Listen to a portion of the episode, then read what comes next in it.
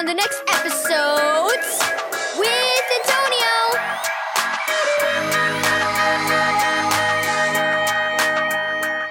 Thank you, Keys for Kids Ministries, for this daily devotional.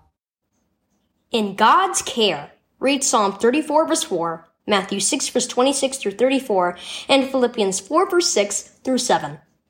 On her way from a job interview, Morgan and Lisa's mom stopped at school to pick them up.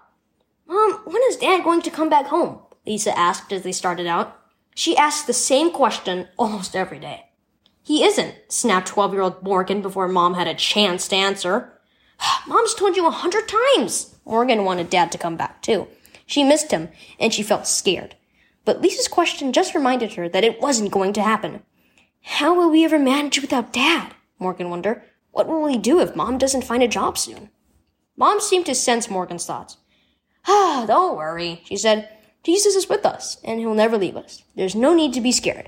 We can trust him to take care of us. One of the ways he does is that through the church, we can rely on him for help and encouragement when we need it. Morgan wanted to believe that, but sometimes it was extremely hard. Suddenly, the car sputtered and slowed down. Mom steered it to the side of the road just before the engine stopped. Well, she said when she wasn't able to start the car again. Yeah, that's not good. She got out and raised the hood. As the girls waited in the car, Lisa began to cry. I'm scared. How will we get home? What will we do? I don't know, but Mom will take care of everything, Morgan said, confident that their mother would know what to do. I know you're scared, but we can trust her. As Morgan tried to comfort her little sister, she realized her mom had been comforting them in a similar way, and now Morgan understood a little better. Even though they none of them knew what to do about dad leaving, God knew, and he cared. They could trust him even when they felt worried. Mom opened the car door, got her cell phone out of her purse, and made a call. When she hung up, she smiled at the girls. Help is on the way, girls!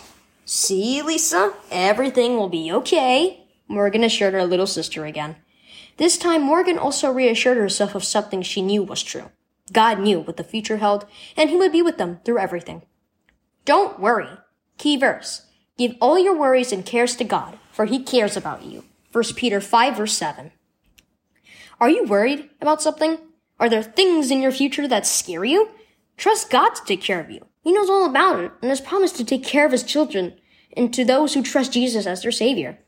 Pray about your problem and then leave it in the Lord's hands. And let other Christians know about your struggles too so they can help you, encourage you, and pray for you.